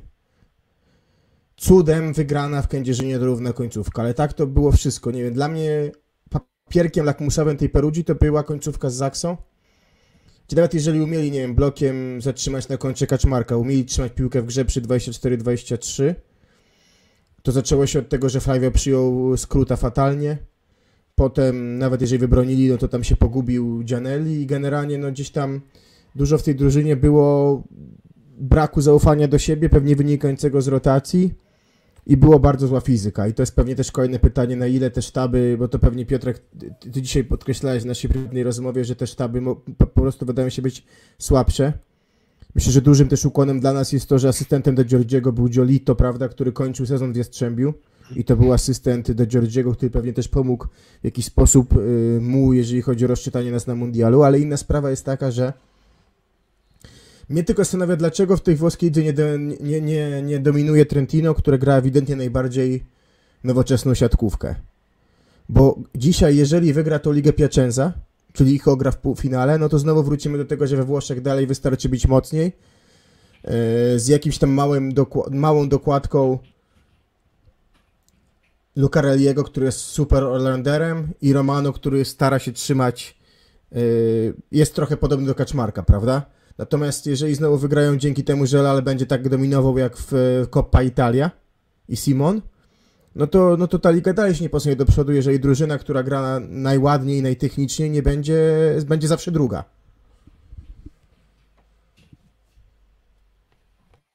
Mm, wiesz co, wydaje mi się, że Trentino jest jedyną drużyną, która prezentuje powiedzmy polską siatkówkę faktycznie w, w lidze, ale tam po prostu brakuje siły ognia może?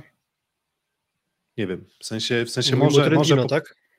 Tak, Albo mówimy... dyspozycji mówimy, trochę lepszej Lewii? Tak, mówimy tak, mówimy o Trentino i, i, i czasem, bo tutaj też widzę, że jest ciekawa, ciekawa dyskusja mm, na czacie dotycząca tego tam, o kogo powołujemy, nie powołujemy, czy, czy, czy reprezentacja ma swój wpływ na... Mm, Kuba, słyszę samego siebie. Coś. Czy reprezentacja powinna brać pod uwagę sezon klubowy, czy nie? I nawet jak spojrzymy sobie na to, jak wyglądał, wyglądała reprezentacja Włoch, no to Micheletto zagrał wybitnie na Mistrzostwach Świata i z Lavią. ale ani nie grali wybitnie, tak na takim poziomie nie grali w klubie sezon wcześniej, ani nie grali wybitnie w sezonie po Mistrzostwach Świata. Mm, podobnie z Gianellim, no ten sezon Gianelliego nieudany, no tutaj już właśnie porównania, że Gianelli gorszy od Janusza, a właśnie na Mistrzostwach Świata to nagle było ciśnięte po Januszu, że ten Gianelli to jest genialny i jest nie do, nie do zajechania, a, a Janusz to się nadaje do tarcia chrzanu. I nagle mamy Zaksę i w Zaksie Janusz się prezentuje lepiej, bo jako drużyna Zaksa się prezentuje lepiej i wszyscy mówimy, no Janusz do kadry, Janusz do kadry. Więc myślę, że ogromnego wpływu i przełożenia na, na siatkówkę kadrową i na występy w kadrze ten klub do końca nie musi mieć. Wydaje mi się, że jednak więcej jest czasu, więcej możliwości budowania formy i takiego jednego organizmu w siatkówce klubowej. A jeżeli chodzi o kadrę, no to masz tego czasu mniej, masz zmęczonych zawodników po całym sezonie klubowym, musi się często uwinąć półtora miesiąca, dwa miesiące budowania formy i wtedy decydują się inne charakterystyki zawodników, które akurat prezentują się, mm, się lepiej. I na przykład Włochy w zeszłym sezonie były wyjątkiem jakimś tam, że na Mistrzostwach Świata mm, prezentowały się tak dobrze, bo w zasadzie miały okazję całą Ligę Narodów grać w tym samym składzie i potem to wyszło na Mistrzostwach Świata, że oni byli zgrani po prostu jak ten jeden organizm na poziomie Mm, Zaksy. Natomiast to nie zawsze się przełoży na kadrę. I, i Mistrzostwa Europy 2-2-1 też Włosi, ten sam skład. Dokładnie, dokładnie. I więc w zasadzie mówimy tutaj o mm, unik unikacie może trochę na skalę reprezentacji um, i, i czasem potrzebujesz czegoś innego, tak?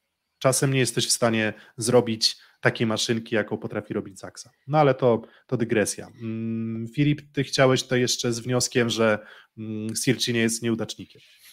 Tak, bo zacząłeś Kuba ten cały wątek o od tego, że trochę się dostaje właśnie Gino Sirciemu jako tej osobie takiej bardzo wyrazistej, że ją gdzieś na pierwszym planie zawsze widać, a koniec końców wykłada wielkie pieniądze i jego zespół przegrywa, stąd stał się swego rodzaju takim kozłem ofiarnym Perudzi. Ja bym sobie generalnie życzył, żeby siatkówka miała jak najwięcej takich Gino Hirci, żeby ogromne pieniądze z własnej woli chcieli w ten sport inwestować, bo to są naprawdę ogromne pieniądze i, i potrzeba ich siatkówce. Względnie jest to biedny sport niestety. Mm, mm. A co do samego Gino Sirciego i jego inwestycji w ten klub i ich opłacalności, no to ja myślę, że mimo wszystko, mimo tego, że złotych medali na końcu mm, wielu nie będzie w tym sezonie, nie będzie mistrzostwa, nie będzie znowu Ligi Mistrzów, no to na przestrzeni lat od Perugia awansowała do Superligi Włoskiej od sezonu 2013.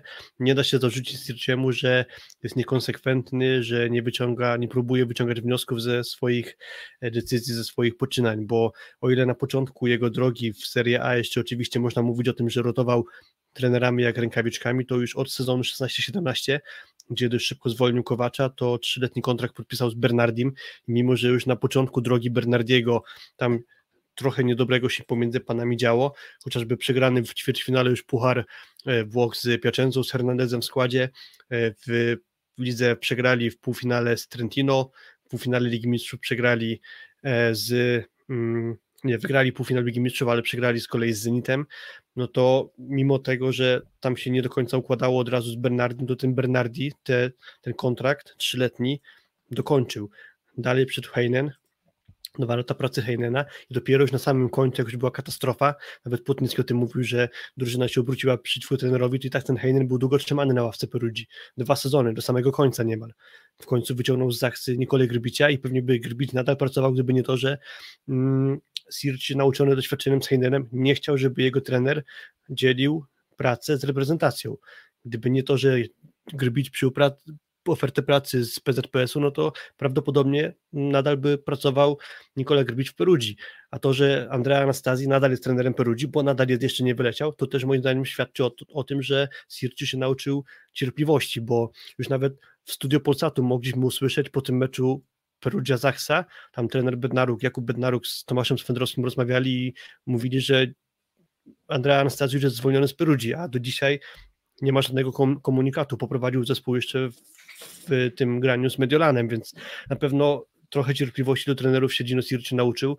Co do samego budowania składu, no to Leon cztery razy z rzędu wygrywa Ligę Mistrzów. W przedostatnim i ostatnim sezonie Leona w półfinale przeciwko Perudzi, w finale przeciwko Perudzi Leon robi 60%, grając w Zenicie przeciwko Perudzi. No to Sirci wyciąga Leona.